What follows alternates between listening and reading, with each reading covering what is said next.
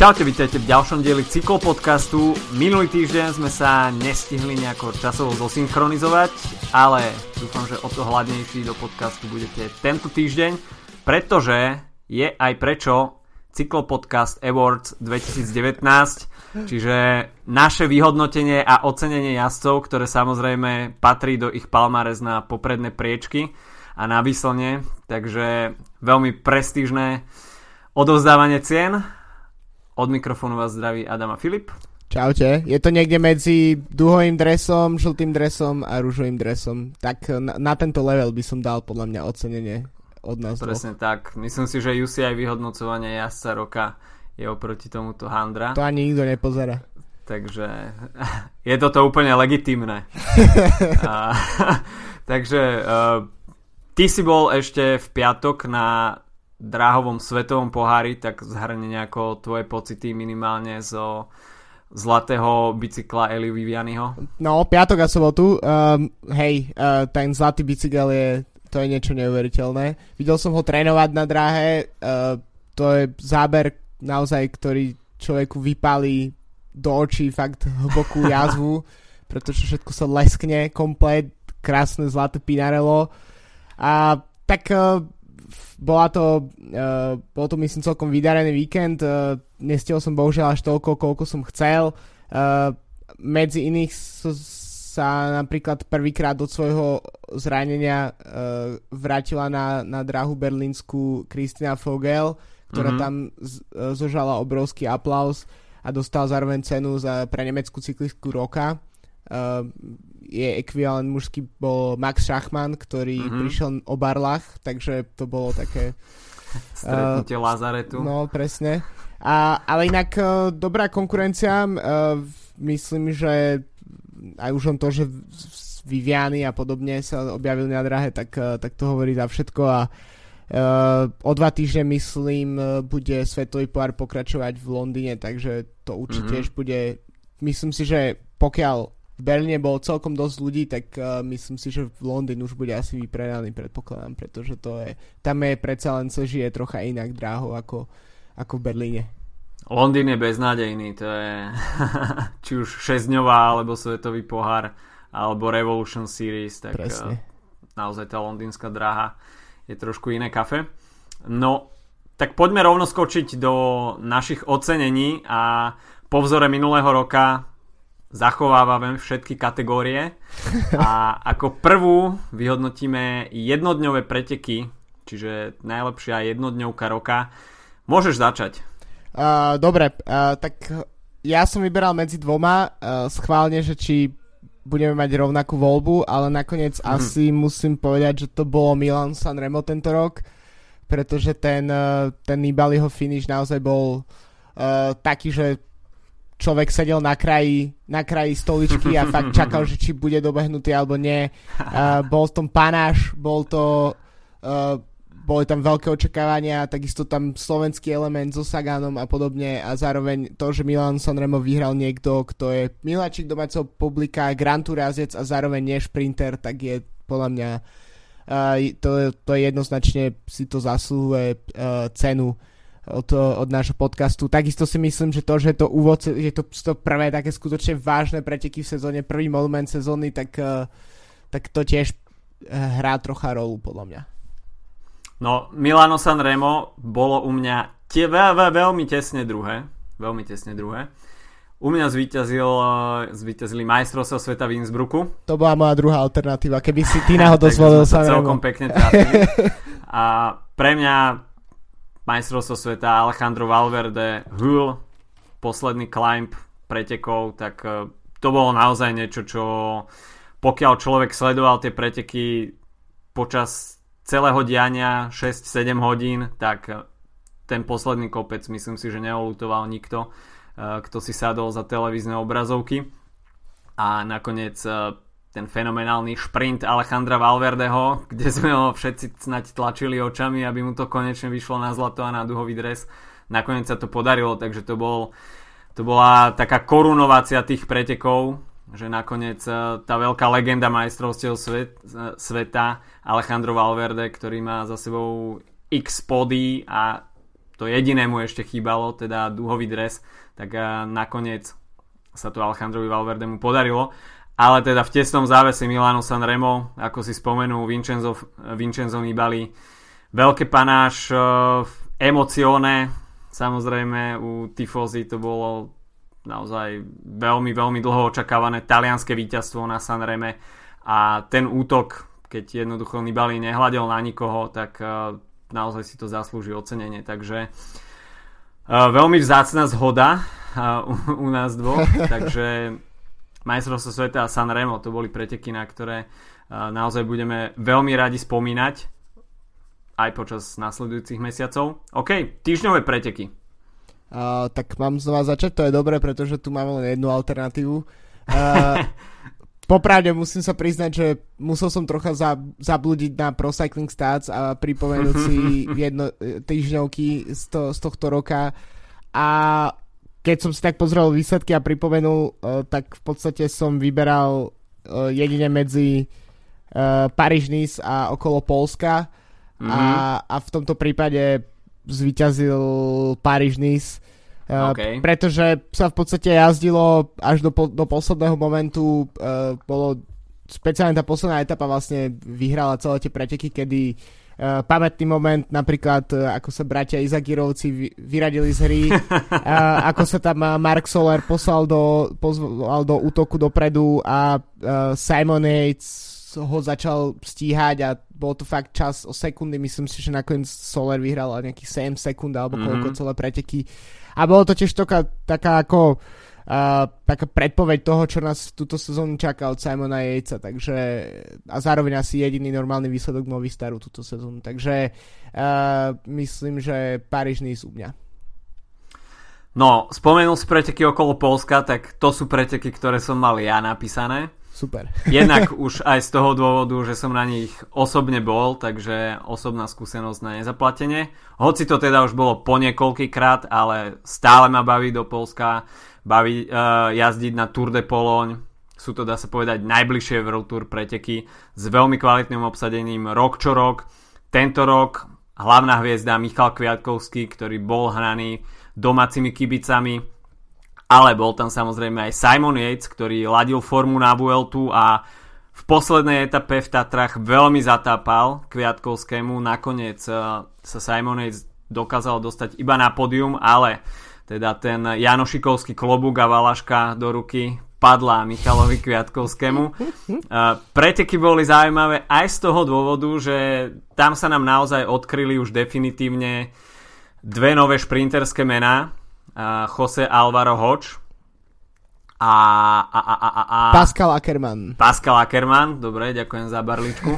a, takže tieto dve nové šprinterské mená na scéne a opäť to bola teda radosť pozerať či už na tom vrchárskom poli, ktoré sa, ktorí jazdci sa bili o GC, ale takisto aj ten šprinterský úvod, ktorý teda poznačuje preteky okolo Polska. Škoda, že už to bolo, tak sa mi za druhý alebo tretí rok bez časovky.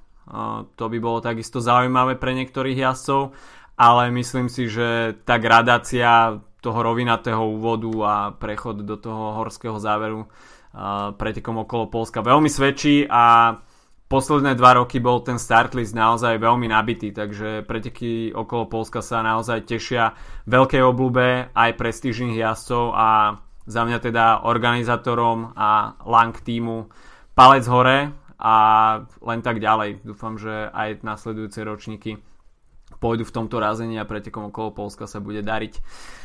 OK, uh, poďme na Grand Tour. No, uh, tak tu je kr- jednoduchší výber, viac si pamätám, uh, čo sa dialo, uh, ale u mňa to bude asi Giro, myslím si, že Giro každý rok uh, je veľmi vysoko nepamätám si, ktorý, ktoré Grand Tour som vyhral minulý rok, ale je mne, že to bolo Giro alebo Vuelta. Uh, každopádne tento rok uh, od, od toho, že sme mali celkom zaujímavé šprinterské súboje medzi Simon Bennettom a Eliom Vivianim uh, k mm-hmm. tomu, k dominancii Simona Yatesa, k problémom Chrisa Fruma, k, až po ten jeho famozný uh, útok v tej etape na uh, Col del Finestre, tak uh, mm-hmm. jednoducho to bolo na, asi najzažinejšie, to boli asi najzažinejšie 3 týždne cyklistiky túto sezónu a uh, Giro je punk a ja to tak mám rád, každý mm-hmm. rok je to, to tak funguje, takže, takže u mňa Giro. U mňa tiež jednoznačne Giro. Ako si už spomenul, tak Chris Froome má ten jeho panáš útok, ktorému neveril snad nikto okrem úplných insiderov v týme Sky. Uh, takisto aj tá dominancia Simona Jejca v prvé dva týždne a celkovo Micheltonu Scott, keď tam bol uh, veľmi viditeľný. Uh, aj Esteban Chavez a ostatní asi Micheltonu. Tak uh, naozaj palec hore. Takisto sme videli prvýkrát Grande Partenza mimo európsku pôdu, takže Izrael si odbil túto premiéru, čo sa Grand Tour pretekov celkovo týka. A boli to takisto veľmi podarené tri etapy, videli sme takisto šprinterskú dominanciu Eliu Vivianiho, hoci teda Sam Bennett tam takisto v troch etapách vystrčil rožky a dokázal si pripísať etapové víťazstva. No a potom celkovo ten záver, ktorý vygradoval Chris Froome nakoniec v rúžovom drese Tom Dumola na druhom mieste, tretí Miguel Angel López. Takže bol ta, bola to naozaj dráma až do konca, hoci aj Tour de France a Vuelta mali niečo do seba a, bola to takisto, nebolo to úplne jednoznačné, ale myslím si, že Giro tento rok e, naozaj potvrdilo to, že tá úvodná Grand Tour sezóny, keď sú všetci hladní, tak e, veľmi to Giro svedčí a je to, napriek tomu, že nebolo až tak počasie pod psa a čo sa počasia týka, to bolo Giro celkom priateľné tak bolo to veľmi dramatické a Chris Froome nakoniec si pripísal po Gire ten kariérny Grand Slam, čo sa Grand Tour týka a skompletizoval to teda do svojho palmares. Takže v tomto zhoda Giro d'Italia. Eh, no a môžeme ísť ďalej a to najlepšie jazde sezóny. No tak uh, jeho meno padlo už párkrát počas prvých 10 minút, čo sa tu bavíme a to mm-hmm. je. Simon Yates. Uh, niekoľko etap na Gire, kde sa zrazu objavil ako veľký favorit po, po tom, čo to asi nikto neočakával uh, od neho. Uh, potom vyhraná Vuelta s, takisto s víťaznou etapou. Popri tom víťazná etapa na okolo Polska. Uh, takisto Parížny zmeňované. V podstate zatiaľ čo preteky sme spomínali, tak tam v podstate sa podpísal nejakým spôsobom Simon Yates, takže pre mňa uh, je jazdcom sezóny. Mimochodom, uh, tak sa mi zdá, že vyhral dokonca aj UCI ranking, takže to ešte, ešte mm-hmm. tak čerešnička na turte. No, ja sa na UCI ranking nepozerám. A pre mňa víťazom Alejandro Valverde a v tesnom závese Julian Alaphilippe. Pretože mm-hmm. myslím si, že títo dvaja jazdci predviedli veľkú show. Uh, hlavne teda Alejandro Valverde v, tom, v tej druhej časti sezóny. Julian Alaphilippe eh, bol dominantný už aj eh, na jar počas jarných klasík v tom Ardenskom týždni tam konečne zosadil z trónu práve Alejandra Valverdeho na Valonskom šípe ale takisto bol aj kľúčovým faktorom uh, pri Liež Baston Liež, keď, ktorú síce vyhral Bobby Ungels, ale Julian Alaphilippe tam robil takú tú čiernu prácu a práve on bol tou brzdou, ktorá potom nakoniec uh, brzdila tú stíhajúcu skupinu. Uh, Julian Alaphilippe uh, takisto aj v tej druhej polovici sezóny prežil veľmi dobré chvíle, či už na okolo Slovenska, ale takisto aj na ďalších pretekoch a myslím si, že veľmi bavil cyklistickú verejnosť, cyklistických divákov. Takže hoci sme mali možnosť vidieť veľké Grand Tour výkony, eh, či už to bol Chris Froome, eh, Geraint Thomas alebo aj Simon Yates, tak eh, práve tieto výkony hm, Alejandra Valverdeho a Juliana Alaphilippa ma celkom oslovovali. Takže za mňa Alejandro Valverde a tá koruna v podobe duhového dresu, tak to bol asi taký ten rozhodujúci faktor pre mňa. OK, poďme do ženského pelotónu a jaskyňa sezóny. Tak uh, tu podľa mňa je pomerne úzky výber. Uh, tak uh, pre mňa asi Annemiek van Vleuten, uh, napriek tomu, že Anna van der Bregen si v podstate tiež robila, čo chcela v situácii, keď, keď stála na štarte. Ale Annemiek van Vleuten, uh, to ako zvíťazila na La Course práve pred Van der Bregen, takisto obhajila titul uh, majsterky sveta v časovke a v podstate absolútne zničila konkurenciu na uh, Giro Rosa, tak, uh, tak jednoznačne zasluhuje na, na toto prestížne ocenenie. OK, ja sa prikláňam Gane van der Bregen. Vyváženosť. Uh, hoci teda nezískala ten ardenský triptych a tento rok to bolo v úvodzovkách iba Valonský šíp a Liež Baston Liež. A, ale takisto vyhrala Strade Bianche, Ronde van Flanderen. No a nakoniec tú sezónu korunovala takisto v štýle Alejandra Valverdeho a duhovým dresom. Uh, ušlo jej zlato z časovky, ale tam bola tá holandská konkurencia veľmi silná, veľký pretlak mien. Uh, nakoniec si to však Anna van der celé vylepšila spríjemnila duhovým dresom, takže uh, holandská jaskyňa pre mňa jaskyňou sezóny. Uh, no a poďme na kategóriu prekvapenie roka, či už nejaký jazdec z hlugiasov, týmy, preteky, čokoľvek. No tu mám viac kandidátov, ale tak nakoniec som sa priklanil už počas terajšieho nahrávania k, k podstate k vyrojení sa také novej generácie šprinterov. A mm-hmm. tu mhm. ani nehovorím o tých jazdcoch, ktorí sme možno jednu, dve sezóny hovorili ako novej generácii, čiže Dylan Groenewegen a podobne a Fernando Gaviria, ale skôr práve jazdci, ktorých si spomínal uh, v súvislosti s okolo Polska, to uh, je uh, Pascal Ackermann, takisto dva šprintery Quickstepu, uh, Fabio Jakobsen, Alvaro mm-hmm. Hodge, takže táto generácia fakt skutočne veľmi mladých jazdcov e, je pre mňa celkom prekvapením a v podstate hneď ako sa začiatkom sezóny začali objavať výsledky od tej spomínanej quickstepovej dvojice, tak to bolo veľké prekvapenie, lebo jazdci, o ktorých sme doteraz nikdy nepočuli, zrazu začali vyhrávať preteky a vôbec sa nečudujem tomu, že ešte po výkonoch e- Eliu Vivianiho, tak, e, tak v podstate Quickstep nemal problém poslať preč Fernanda Gaviru po sezóne. Mm.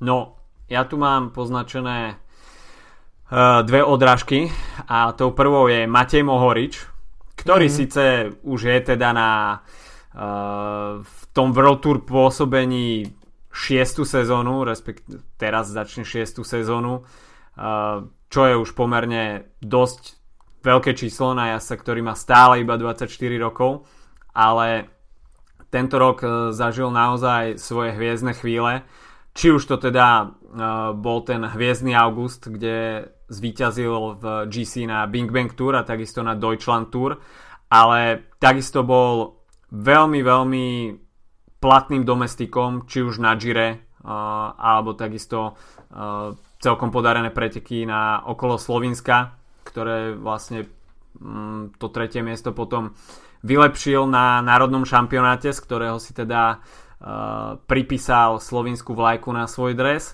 uh, ale takisto aj na jar uh, vyhral Grand Prix Industria Artigianato a celkovo myslím si, že Matej Mohorič vystrkoval dosť rožky túto sezónu a bol veľmi aktívny. Púšťal sa tam do takých panaš útokov. A takisto sme ho videli na Giro dell'Emilia, keď veľmi nebojacne tam Eh, sa tam stále objavoval vpredu a na tých eh, prudkých sklonoch eh, si to tam kľúčkoval z jednej strany cesty na druhú. Takže Matej Mohorič, myslím si, že pre neho zatiaľ životná sezóna a ako sa aj vyjadril v posezónnom rozhovore pre Pro Cycling Stats uh, Pro Cycling Stats Cycling práve výsledky si pozerám na Pro Cycling Stats uh, tak uh, je pripravený prebrať e, rolu lídra na budúcu sezónu v niektorých pretekoch a myslím si, že Bahrain Merida e, mu túto príležitosť veľmi rado poskytne, pretože túto sezónu dokázal, že naozaj má na to a v prípade, že celý tým sa bude orientovať vyslovene na ňo, e, tak myslím si, že budúcu sezónu môžeme od neho očakávať podobné výsledky ako tento rok. A druhú poznámku, čo tu mám, tak to sú britskí Grand Tour lídry.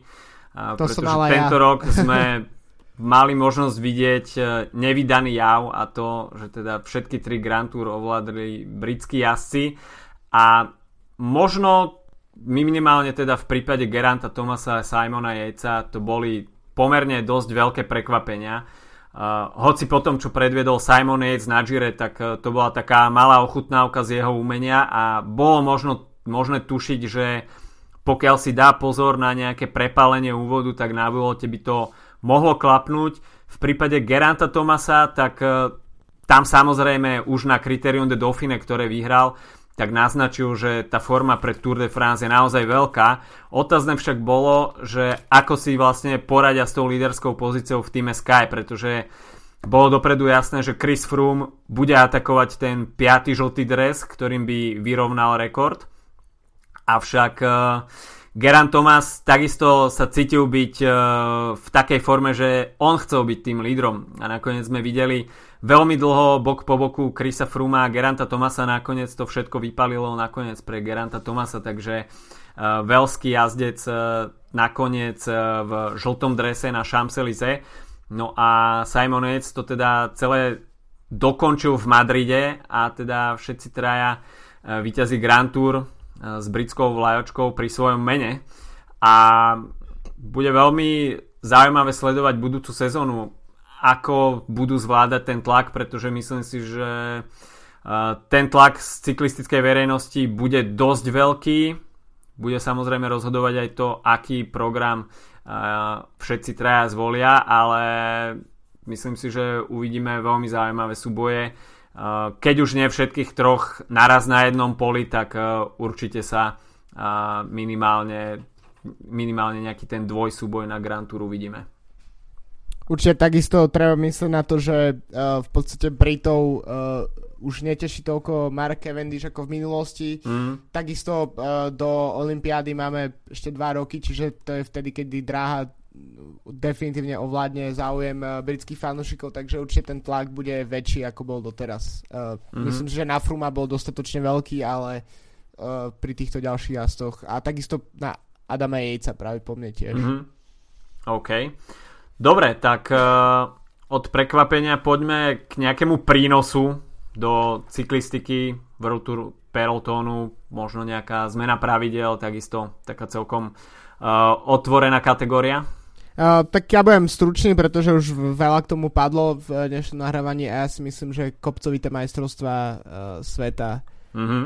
bol pre mňa to je naozaj niečo, čo ma veľmi potešilo a boli to fakt preteky, ktoré sa oplatilo sledovať a preto to považujem uh, za veľmi pozitívne, pretože v podstate v, v ére, kedy ja sledujem cyklistiku, tak väčšinou uh, boli buď klasikárske, alebo nie až tak ťažké preteky, uh, povedzme, takže ja som rozhodne za to, aby raz za čas boli fakt skutočne veľmi ťažké majstrovstvá sveta. OK. U mňa ja som zalovil v domácich vodách a konkrétne preteky okolo Slovenska, ktorí boli prvýkrát s účasťou z, uh, World Tour tímov. Takže to bol pre mňa taký prínos, najmä teda pre slovenských fanúšikov, ktorí mali možnosť vidieť jazdcov Quickstepu a Bory Hansgrohe. A nevideli sme žiaden, uh, žiadne nejaké B alebo C týmy, uh, respektíve zostavy týchto tímov, ale prišli skutočne veľké mená, veľkí bombery, najmä teda z Quickstepu, keď sme mali možnosť vidieť Nikio Terpstru, Zdenka Štýbara, uh, Juliana Ala Filipa, Fabia Jakobsena, takže prišli naozaj veľmi dobre vyzbrojení, takisto slovenských fanúšikov potešila účasť Juraja Sagana a Erika Bašku, takže bolo to naozaj uh, veľmi pestré a uh, veľmi svieže oživenie, hoci teda sme mysleli, že mm, tie pro konti týmy a ďalšie konti týmy budú mať veľký problém s udržaním sa nejak v hre v pretekoch, ale nakoniec to nebolo až také výrazné. Samozrejme aj tie World Tour týmy nezapojili asi svoje síly na 100%, ale myslím si, že bolo to veľmi dobré lákadlo pre fanúšikov, aby sa išli pozrieť priamo na preteky a pokiaľ by sa preteky okolo Slovenska uberali týmto smerom aj v ďalších ročníkoch a dokázali prilákať atraktívne zostavy, tak uh, bolo by to veľmi dobrým signálom uh, pre nejaký taký zostup slovenskej cyklistiky, pretože uh, OK, mať Petra Sagana je jedna vec, ale čo po ňom. Takže budovať nejaké preteky s dobrým renome, mm, ktoré by naozaj časom získavali len a len viac na svojom statuse, tak by bolo celkom príjemné. OK, od prínosu poďme k sklamaniu roka.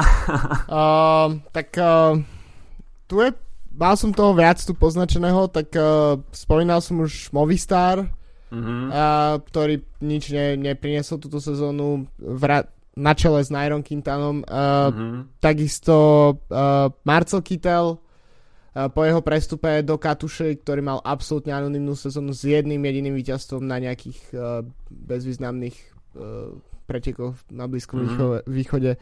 A takisto tretie sklábanie uh, tým Spojených Arabských Emirátov, ktorý posilnil mimoriadne pred touto sezónou a síce získal etapy na Tour de France uh, Alexandrom Kristofom a s Daniel Martinom, ale Fabio Aru ab- absolútne prepadol a celý tento tým uh, na čele s tým, že nestihol zmeniť tie svoje odporné dresy, tak, uh, tak pre mňa stále veľkým, veľkým sklamaním. Takže tu som to dal pekne takto dokopy tieto, tieto sklamania. U mňa jednoznačne Movistar. Očakávalo sa naozaj, že uh, angažovaním Mikela Landu sa naozaj vytvorí taký ten triptych Valverde, Quintana, Landa, ktorý bude šliapať pety týmu Sky, ale nakoniec tomu vôbec tak nebolo a Nairo Quintana, hoci sa veľmi dušoval, že táto sezóna bude tým návratom starého Naira, ktorého sme mali možnosť vidieť pár rokov dozadu. Vôbec tomu tak nebolo. Žiadne pódium na Grand Tour, čo si myslím, že s takou zostavou, s takými domestikmi je pre španielskú zostavu veľkým sklamaním a dá sa povedať, že na Grand Tour takým no-name výsledkom. Mm, uvidíme, no, že čo bude s Movistarom najbližšie Eh, mesiace. Majú síce v zostave Alejandra Valverdeho, ktorý bude budúci rok jazdiť v duhovom drese, ale bude to naozaj magnet na superov a určite si ho budú strážiť oveľa viac. Peter Sagan by o tom mohol rozprávať za posledné 3 roky. A, a uvidíme, že čo teda Nairo Quintana a Mikel Landa, aký program zvolia. Mm, myslím si, že Budúcoročná túr by profilom mohla sedieť na Aerovi Quintanovi, minimálne teda nadmorská výška, ktorá bude budúci rok rekordná, tak tam by mal byť Nairo ako ryba vo vode, ale už ani u Naira Quintanu nie je posledné roky nič zaručené, takže bude to veľká otázka, ako Movistar naladí formu a čo budú priority do budúcej sezóny. Uh, OK, takže od sklamania poďme k niečomu pozitívnejšiemu. Najlepší tým roka, tak tu myslím, že nebudeme asi dlho o čom rozprávať. Nie, no tak uh, myslím si, že aj každý, kto zvolí iný tým ako Quickstep so svojimi, neviem, 72 troma víťazstvami. Dvoma, troma, tak no, nejak. V tejto sezóne tak uh, je blázon. Takže uh, mimo Quickstepu, tu som si v podstate iba vybral ešte jeden tým, ktorý, sa, ktorý mi prišiel túto sezónu mimoriadne sympatický a dávam mu číslo 2 a to je tým Lotto NL Jambo, mm-hmm. uh, ktorý veľmi sympaticky zárazil na Tour s uh, Primošom Rogličom a uh, Stevenom Kreisvajkom a takisto uh, má niekoľkých fakt skvelých jazdcov s Georgeom Bennettom, takisto Dylan Kroenewegen v šprintoch a príde mi, že pristupujú veľmi systematicky uh, bez veľkých nejakých nákupov, veľkých mien, hoci budúcu sezónu uh, myslím ide do uh, týmu Jambo uh, Tony mm-hmm. Martin, ale v podstate je to, sú to vychovaní jazdci, ktorých získali v, v mladšom veku a, a v podstate ich si ich vyvíjajú podobne ako napríklad tým Sunweb, takže v tomto mi príde veľmi sympatické aj to, že uh, ich bolo vidieť vpredu na túr a snažili sa nejakým spôsobom narušiť hegemóniu domestikov tu, uh, Teamu Sky, takže za mňa toto je číslo 2. Mm. Quickstep samozrejme číslo 1, no a tak trošku plusové body pre Lotto NL Jambo, že sa rozhodli angažovať Volta Fanarta, takže to si myslím, že ešte len priťahne naozaj pozornosť po uh, skončení vlastne Volt Van Art teraz jazdí vo svojom týme, takže uh, uvidíme, že ako bude Volt Van Art uh, pôsobiť vôbec budúcu sezónu. a či teda ho uvidíme už v drese Lotto NL Jambo aj skôr ako pred tým avizovaným rokom 2020. No poďme k najlepšej etape, či už na Grand Tour alebo na týždňových pretekoch. Uh, tak tu mám uh, dve etapy. Mm-hmm. Uh, myslím si, že jednu z nich tam určite budeš mať aj ty a možno aj tú druhú a uh, to je uh, víťazstvo Chrisa Fruma na uh, Col de la Finestre uh, okay. na, na Gire, pretože možno to neboli uh, nejakou akciou najviac nabité preteky, ale pre ten panáš, pre ten mhm. spôsob, mm-hmm. akým totálne rozbil to, čo sa odohrávalo 2,5 týždňa na tých pretekoch v prebehu v podstate pár hodín, tak, uh, tak bolo fenomenálne a uh, mimo toho by som ešte spomenul La Course, ktoré mm-hmm. bolo mhm. fakt super, zo ženských pretekov podľa mňa určite top a takisto Rube etapu na Tour de France. OK. Uh, no, u mňa takisto 19. etapa na Gire, čiže Chris Froome a jeho panáža tak, to si myslím, že si zaslúži ocenenia a pozornosť. Uh, druhá etapa, ktorá bola pre, z môjho pohľadu veľmi zaujímavá, tak to bola šiesta etapa Giro d'Italia, stúpanie na Etnu, kde sme mali možnosť mm. vidieť uh, dominanciu Micheltonu Scott a Simona Jeca s Estebanom Chavesom, ktorí si to tam nakoniec uh, rozdelili a z etapy sa radoval Esteban Chavez. No a číslo 3, tak 17. etapa na uh, Vuelte, kde sme mali možnosť áno. vidieť finish na Balkon de Biscaya a Michaela Woodsa, keď naozaj moment. v tej hmle to bol veľký, veľký súboj, veľká, veľká výhra pre Education First a Michaela Woodsa.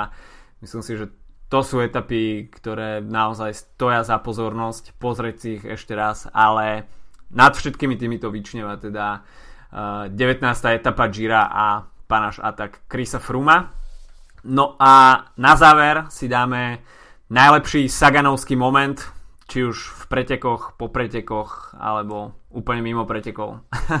No tak uh, myslím si, že monument, uh, víťazstvo v monumente je veľká vec.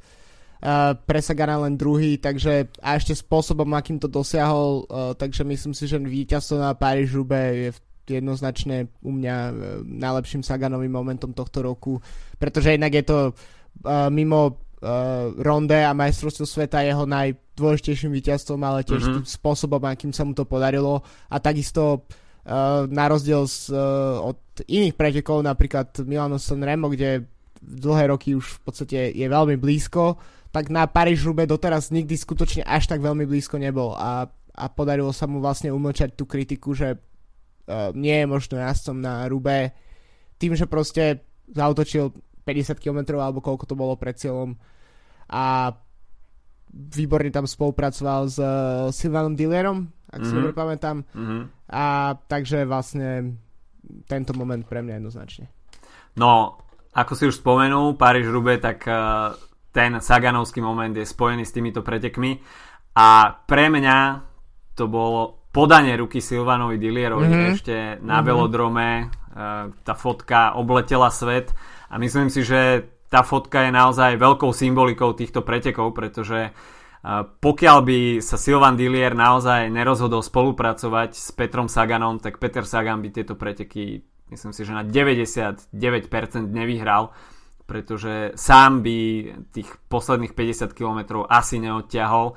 Ale Silvan Dillier, hoci teda vedel, že jeho šance na prešprintovanie Sagana na velodrome sú viac ako mizivé, tak e, rozhodol sa so Saganom spolupracovať a toto veľmi sympatické gesto mu teda zaručilo druhé miesto na najprestížnejšom monumente sezóny, čo ho automaticky vystrelilo, e, čo sa žiadanosti a publicity týka e, do inej stratosféry, ako pred pretekmi bol, takže z no name sa dá sa povedať sa stala veľká hviezda a myslím si, že získal veľké sympatie teda nie len u slovenských fanúšikov, ktorí teda Silvana Dilliera asi odvtedy majú v pamäti a pamätajú si toto meno, ale celkovo Peter Sagan má milióny fanúšikov po celom svete, takže uh, veľké gesto od Petra Sagana, že i hneď po preťati pásky uh, išiel podať ruku Silvanovi Dillierovi a uh, aj týmto spôsobom sa mu poďakovať teda za tú spoluprácu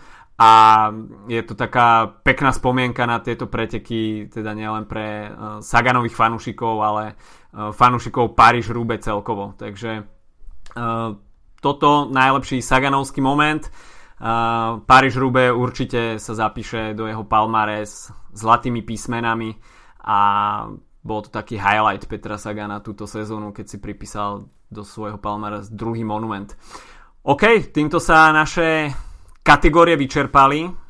Až s nami súhlasíte, nesúhlasíte, napíšte nám to do komentov na Facebook, napíšte, kto sú vaši hrdinovia tejto sezóny, ktoré preteky sa vám páčili najviac, pri ktorých etapách vám tuhla krv v žilách.